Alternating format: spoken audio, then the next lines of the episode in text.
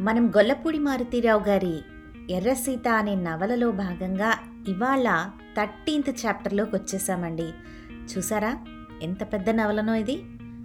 తొందర తొందరగా కంప్లీట్ చేసి అసలు సీత ఎందుకు అమెరికా వెళ్ళింది? అసలు తన స్టోరీ ఏంటి? ఇవన్నీ తెలుసుకోవాలని చాలా ఎగ్జైటింగ్గా ఉన్నాను నేనైతే. హోప్ మీ అందరు కూడా అలానే ఉన్నారని అనుకుంటున్నాను. పదండి మరి. చూసేద్దాం స్టోరీలోకి వెళ్ళిపోయి. లాస్ట్ ఎపిసోడ్లో అయితే నందితని ఒక హోటల్లో పరాయి మగాడితో చూస్తుంది సీత. తన హ్యాండ్ బ్యాగ్ ఇద్దాము అని చెప్పి ఆ రూమ్కి వెళ్ళేసరికి ఆ సడన్గా ఆ అనుకోని దృశ్యం సీత కళ్ళ ముందు కనబడేసరికి ఒక్కసారిగా నిర్ఘాంతపోతుంది. ఆ తర్వాత ఏం జరిగిందో ఇవాల్టి స్టోరీలో. పదండి చూసేద్దాం. నందిత చాలా తక్కువ రోజుల్లో మద్రాసు నగర సంస్కారంలో భాగం కావడమే కాదు చాలా సంవత్సరాలు ముందుకు దూసుకుపోయింది. మరో పది సంవత్సరాలకు కానీ మన దేశంలో నగరాల్లో తొంగి చూసి పీట వేసుకు కూర్చుని కొత్త రకం సెక్స్ క్రీడకి ఆమె ఆ రోజుల్లోనే నాంది పలుకుతున్న విషయం ఆమెకు తెలియదు ఇవాళ కూడా కొంతమందికి తెలిసిన ఎక్కువ మంది అంగీకరించని విచిత్రమైన వికారానికి ఆ రోజుల్లో నందిత తన వంతు ప్రాతిపదికను వేసేసుకుంది. దానికి పరోక్షంగా కారణం లక్ష్మీపతి. లక్ష్మీపతి ఆదాయం జీవితం మధ్యతరగతి మూసలో ఉన్న మనస్సు మాత్రం చాలామంది మధ్యతరగతి మనుషులాగే ఆకాశంలో ఉంది. అతని మనస్సు అనునిత్యం ఖరీదైన స్కాచ్ విస్కీ తాగాలని కలలు కంటూ ఉంది. మెర్సిడెస్లో షికార్లు తిరగాలని ఇంటి ముందు డాబర్మ్యాన్ కార్ సీట్లో ప్రేయసి ఉండాలి అని అనుకుంటూ ఉండేవాడు. ఎప్పుడూ డన్హిల్ సిగరెట్లు కాల్చాలని అర్ధరాత్రి సినీతార రేఖ నిద్రలేపి ఐ లవ్ యూ అని చెప్పాలి అని అనుకుంటాడు. తాజ్మహల్ నీడలో యమునా నది పక్కన పేరు చెప్పని ప్రేయసి నడుం చుట్టూ చేయేసి విహరించాలని ఎప్పుడూ ఇలా ఊహల్లోనే ఉండేవాడు. లక్ష్మీపతికి ఇవన్నీ పంచరంగుల కలలు. ఆ కలలకి అతనికి తెలియకుండానే నందిత పెట్టుబడయింది. ఒకరోజు ఇరవై ఒక్క రోజుల్లో తమిళ భాష అనే పుస్తకాన్ని కొనుక్కోవడానికి వెళ్ళి లక్ష్మీపతి నందిత. ఒకరోజు ఇరవై ఒక్క రోజుల్లో తమిళ భాష అని ఒక పుస్తకం కొనుక్కోవడానికి లక్ష్మీపతి నందిత వెళ్ళినప్పుడు వాళ్ళకి తెలియకుండానే ఒక గొప్ప మలుపు వారి జీవితంలో తిరిగిపోయింది. మ్యాగజైన్ని తిరగేస్తున్న ఓ అందమైన మొగభుజం నందిత వీపుకి అనుకోకుండా తగిలింది. ఆ వీపు క్షమాపణ చెప్పింది. ఆ భుజం పట్టించుకోలేదు. మరో పది నిమిషాల తర్వాత ఆ వీపే భుజానికి తగిలినప్పుడు భుజం క్షమాపణ చెప్పలేదు. వీపుని పరికించింది పరిశీలించింది. ఆ క్షణమే ప్రేమించింది. ఆ వీపు పేరు నందిత. ఆ భుజం పేరు సుధాకర్. సుధాకర్ అప్పుడు ఇండియా పిస్టన్స్లో మెటీరియల్స్ మేనేజర్గా వర్క్ చేస్తూ ఉండేవాడు. లక్ష్మీపతి ఆశించి అన్ని హంగులు అతని జీవితానికి ఉన్నాయి. అతనికి మెర్సిడెస్ ఉంది. అందులో పెళ్ళాం ప్రేమించే లేలా అనే పొమరేనియన్ ఉంది. డాష్ బోర్డ్లో బ్లాక్ కలర్ డాగ్ ఉంది. పెళ్ళానికి చేతుల్లేని జాకెట్టు ఉంది. అన్నిటికీ మించి సుధాకర్ మనసులో ప్రస్తుతం చేతిలో ఉన్న ప్లేబాయ్ మనస్తత్వము ఉంది. అతనికి నందిత వీపు నచ్చింది. నందిత రెండోసారి తనకు తగలడం అప్పటికి అతనికి అలవాటైన ఢిల్లీ సంస్కారంలో కొత్త కథకి సూచనలాగా అనిపించింది. ఆమె చేతిలో పేరు తెలియని పుస్తకాన్ని పొగిడాడు. నందిత పొడిగా నవ్వింది. హిగ్లిన్ బాదమ్స్ గొప్పతనాన్ని ఇంగ్లీష్లో చెప్పాడు. నందిత మరింత పొడిగా నవ్వింది. అలాంటి అందమైన అమ్మాయిలు హిగ్లిన్ బాదమ్స్కి ఎంత అందాన్ని సంతరిస్తాయో చెప్పాడు. నందిత నవ్వలేదు. అక్కడి నుంచి వెళ్ళిపోయింది. సుధాకర్ ఆమెకి తన కార్డు ఇచ్చాడు. దాన్ని చనిపోయిన బొద్దింకను పట్టుకున్నట్టు నందిత పట్టుకుంది. ఈలోగా లక్ష్మీపతి బయట మోటార్ సైకిల్లో కనిపించాడు. నందిత లేడి పిల్లలాగా చెంగు చెంగున దూకి ఆ మోటార్ సైకిల్ మీద కూర్చుంది. సుధాకర్కి ఆ క్షణంలో రెండు అర్థమయ్యాయి నందిత సౌకర్యానికి లక్ష్మీపతి ఆర్థిక స్థితికి పొంతనలేదు అదొకటి. రెండు. ఏమాత్రం అవకాశం ఉన్నా లక్ష్మీపతి ఈ స్థాయికి దూకే మనస్తత్వం ఉన్నదని అతని ఆదాయానికి మించిన ఖరీదు ఉన్న అతని కూలింగ్ గ్లాసెస్ చెప్పాయి. సుధాకర్ మనసులో ఆ మోటార్ సైకిల్ నెంబర్ మిగిలిపోయింది. ఆ తర్వాత అతి చిన్న ప్రయత్నంలో లక్ష్మీపతి గురించి నందిత గురించి తెలుసుకోవలసినంతా తెలిసేసుకున్నాడు మన సుధాకర్. ఒకరోజు ఉన్నట్టుండి లక్ష్మీపతిని వెతుక్కుంటూ అతని ఆఫీస్కి వచ్చేశాడు మన సుధాకర్. అతని విజిటింగ్ కార్డ్ చూసి ఒక్క క్షణం బిత్తరపోయాడు లక్ష్మీపతి. అంత పెద్ద ఆఫీసర్ తన టేబుల్ దగ్గర ఎప్పుడూ కూర్చోలేదు. అంతేకాదు అంత ఖరీదైన కార్లో ఎప్పుడూ మెరీనా బీచ్లో తిరగనూ లేదు. ఆ రాత్రి లక్ష్మీపతి ఇంటి ముందు మెర్సిడెస్ ఆగింది. గర్వంగా మిత్రుని భార్యకు పరిచయం చేయాలని మనసు ఆరాటపడింది. బితుకు బితుకుమంటూనే లోనికి ఆహ్వానించాడు. పూనా నుంచి పాట్నా నుంచి కాల్స్ రావాలి అంటూ కారు దిగకుండానే వెళ్ళిపోయాడు సుధాకర్. విషం నశాలానికి ఎక్కడానికి వ్యవధి కావాలి. ఎక్కడానికి వ్యవధి లేకపోతే వృధా అయిపోతుంది. సుధాకర్ చాలా శ్రద్ధగా వాడిన మూడు పెగ్గుల స్కాచ్ మూడు వారాలు పనిచేసింది. కావాలనే లక్ష్మీపతికి తప్పుడు ఫోన్ నెంబర్ ఇచ్చాడు.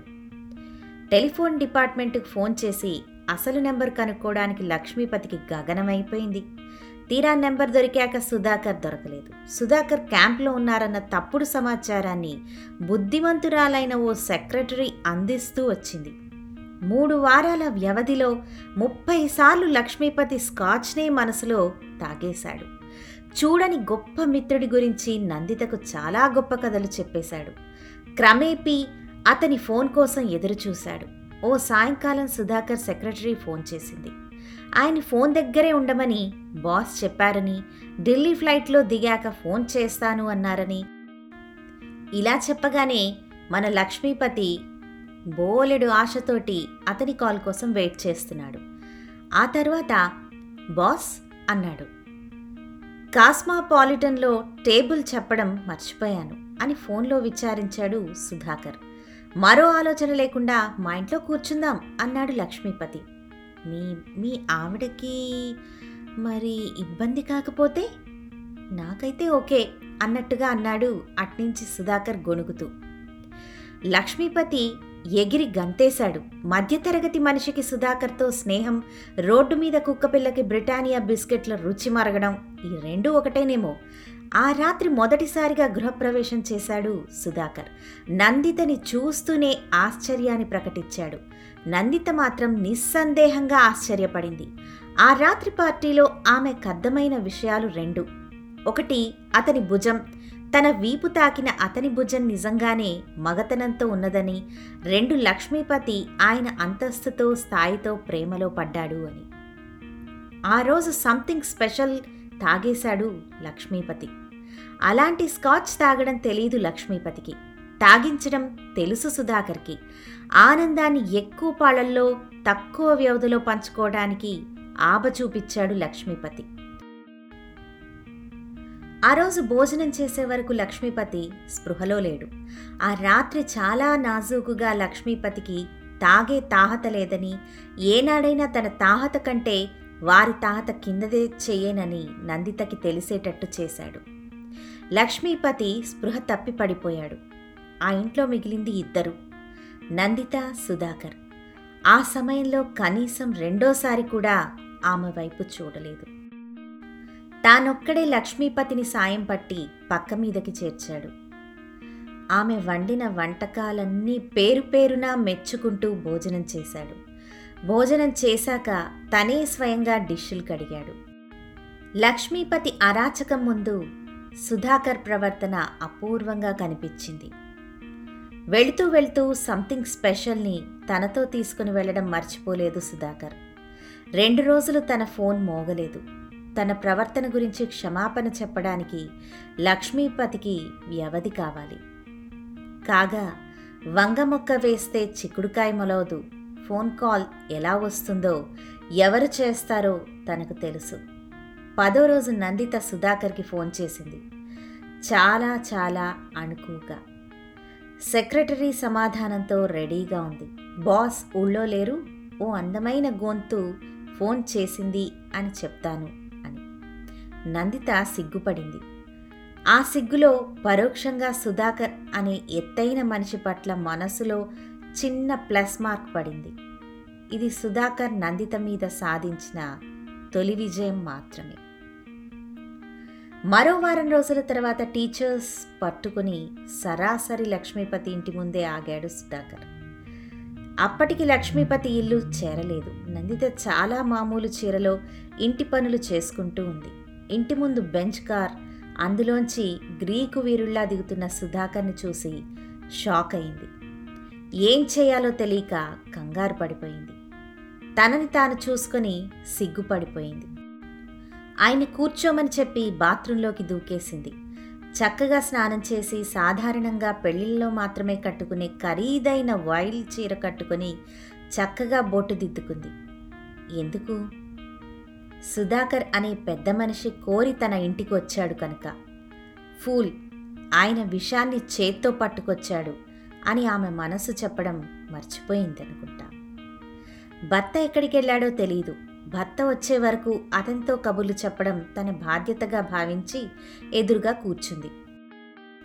సుధాకర్ వచ్చిందే దీనికోసం. అయితే లక్ష్మీపతి కోసం ఎదురు చూస్తున్న గంటన్నరలో సుధాకర్ చాలా హుందాగా వరండాలో విరిగిన ఒక కుర్చీలో కూర్చున్నాడు. ఆ విరిగిన కుర్చీయే అద్భుతమైన సోఫాలాగా నందిత ఫీల్ అయ్యేటట్టు చేశాడు. ఆమె ముందు సిగరెట్ కూడా కాల్చడం తనకిష్టం లేదని రెండుసార్లు సిగరెట్ పెట్టె తీసి జేబులో పెట్టేసుకున్నాడు. ఆయన సిగరెట్ కాల్చుకోవచ్చని నందిత బతిమలాలింది. ప్రాధేయపడింది. అగ్గిపెట్టె తెచ్చి మరీ ఇచ్చింది. అయినా కాల్చలేదు. అతని సంస్కారానికి ఆమె మనసులోనే అభినందనలు తెలిపింది. ఇప్పుడు నందిత మనసులో రెండో ప్లస్ మార్క్ పడిపోయింది. లక్ష్మీపతి మోటార్ సైకిల్ ఆపకముందే బెంచ్ కార్ చూసి తల కిందులైపోయాడు. తన కోసం ఎదురు చూస్తున్న సుధాకర్ని చూసి ఆనందంతో దాదాపు కళ్ళనీళ్ళొచ్చినంత పనయింది. అక్కడితో ఊరుకుంటాడా? వెంటనే పరిగెత్తుకుంటూ వెళ్ళి చిప్స్ లేపప్ చీజ్ స్టిక్స్ కొనుక్కొచ్చేశాడు. ఆ ఆనందంలో లక్ష్మీపతిని టీచర్స్ దా చాచి కొట్టినట్టయింది. ఆరో పెగ్గు తర్వాత ఏం జరుగుతుందో లక్ష్మీపతికి తెలియదు ఆరో పెగ్గు ఏం చేస్తుందో సుధాకర్కి తెలుసు. ఆరో పెగ్గు దాకా అతన్ని తీసుకువెళ్ళడం తెలుసు. యథాప్రకారంగా లక్ష్మీపతిని సుధాకర్ నందిత మోసుకెళ్ళి మంచం మీద పడుకోబెట్టారు. నందిత భర్త ప్రవర్తనకు క్షమాపణ చెప్పుకుంది. సుధాకర్ మరేం పర్వాలేదని చిరునవ్వు నవ్వాడు.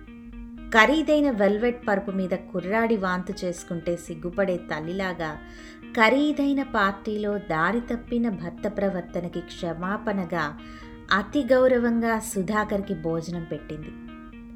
తన గాలి కూడా ఆమెకు తగలనంత దూరంలో నడిచాడు సుధాకర్. ఇంత చెబుతున్నప్పుడు సుధాకర్ ఆ అమ్మాయిని వలలో వేసుకోవడానికి కుట్ర పన్నే దుర్మార్గం చెప్పడం ఉద్దేశం కాదు. స్త్రీ మనస్సులో కన్ను కొట్టే మగాడి కన్నా తన నిర్లక్ష్యాన్ని హుందాతనాన్ని సంస్కారాన్ని సభ్యతని ప్రదర్శించే మొగాడి పట్ల ఎక్కువ ఆకర్షితురాలవుతుందని సుధాకర్కి తెలుసు. కాగా ఈ పాయింట్లన్నీ తన పక్షాన ఉన్నాయి. ఈ ఆకర్షణకి మొగ్గే స్వభావం నందితకుంది. మధ్యతరగతి వర్గానికి ఓ బలహీనత ఉంది.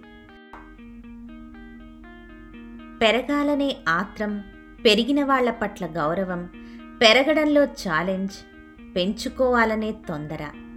ఇది అందరికీ సామాన్యం కాదు. కానీ చాలామందిలో చాలా తరచుగా కనిపించే వ్యసనం. ఇది లక్ష్మీపతిలో మెండుగా నందితలో నిండుగా ఉన్నదని సుధాకర్కి తెలుసు. అతనికేం తొందర లేదు కంగారు లేదు. నెమ్మదిగా నిలకడగా నమ్మకంగా తన లక్ష్యం వైపు ప్రయాణించేశాడు సుధాకర్. ఈ సంఘటన తర్వాత చాలా తరచుగా లక్ష్మీపతి ఇంటికొచ్చాడు సుధాకర్.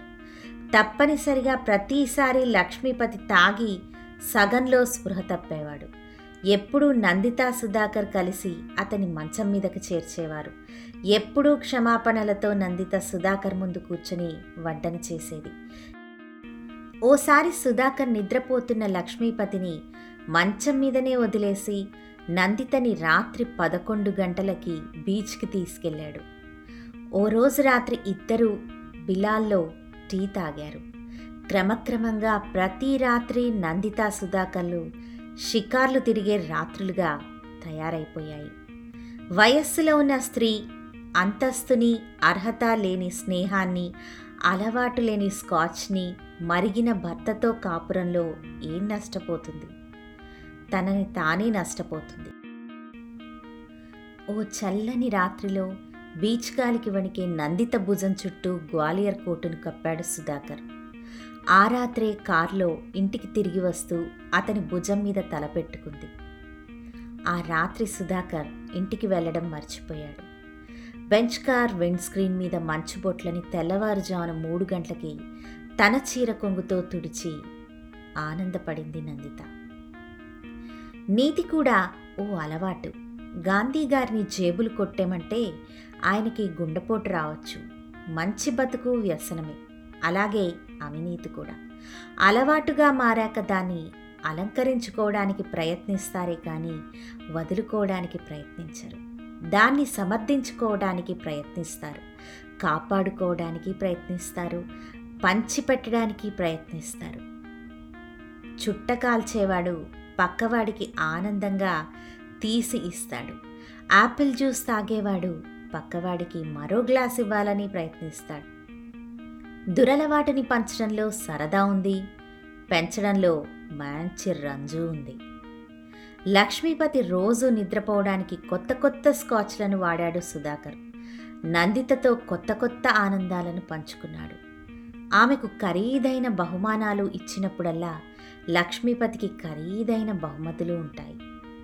క్రమంగా అతని స్థాయి పెరిగింది. అప్పుడప్పుడు నందిత సుధాకర్ ఆఫీస్కి ఫోన్ చేసి అతని బెంచ్ కార్ తెప్పించుకుంటూ ఉంటుంది. శనాదివారాలు ముగ్గురు కలిసి పాండిచ్చేరి వెళ్ళేవారు. పల్లవన్ తాంగల్ వెళ్ళి పక్షుల్ని చూశారు. మహాబలిపురం గోల్డెన్ బీచ్లో ముగ్గురు కలిసి షాంపెన్ తాగారు.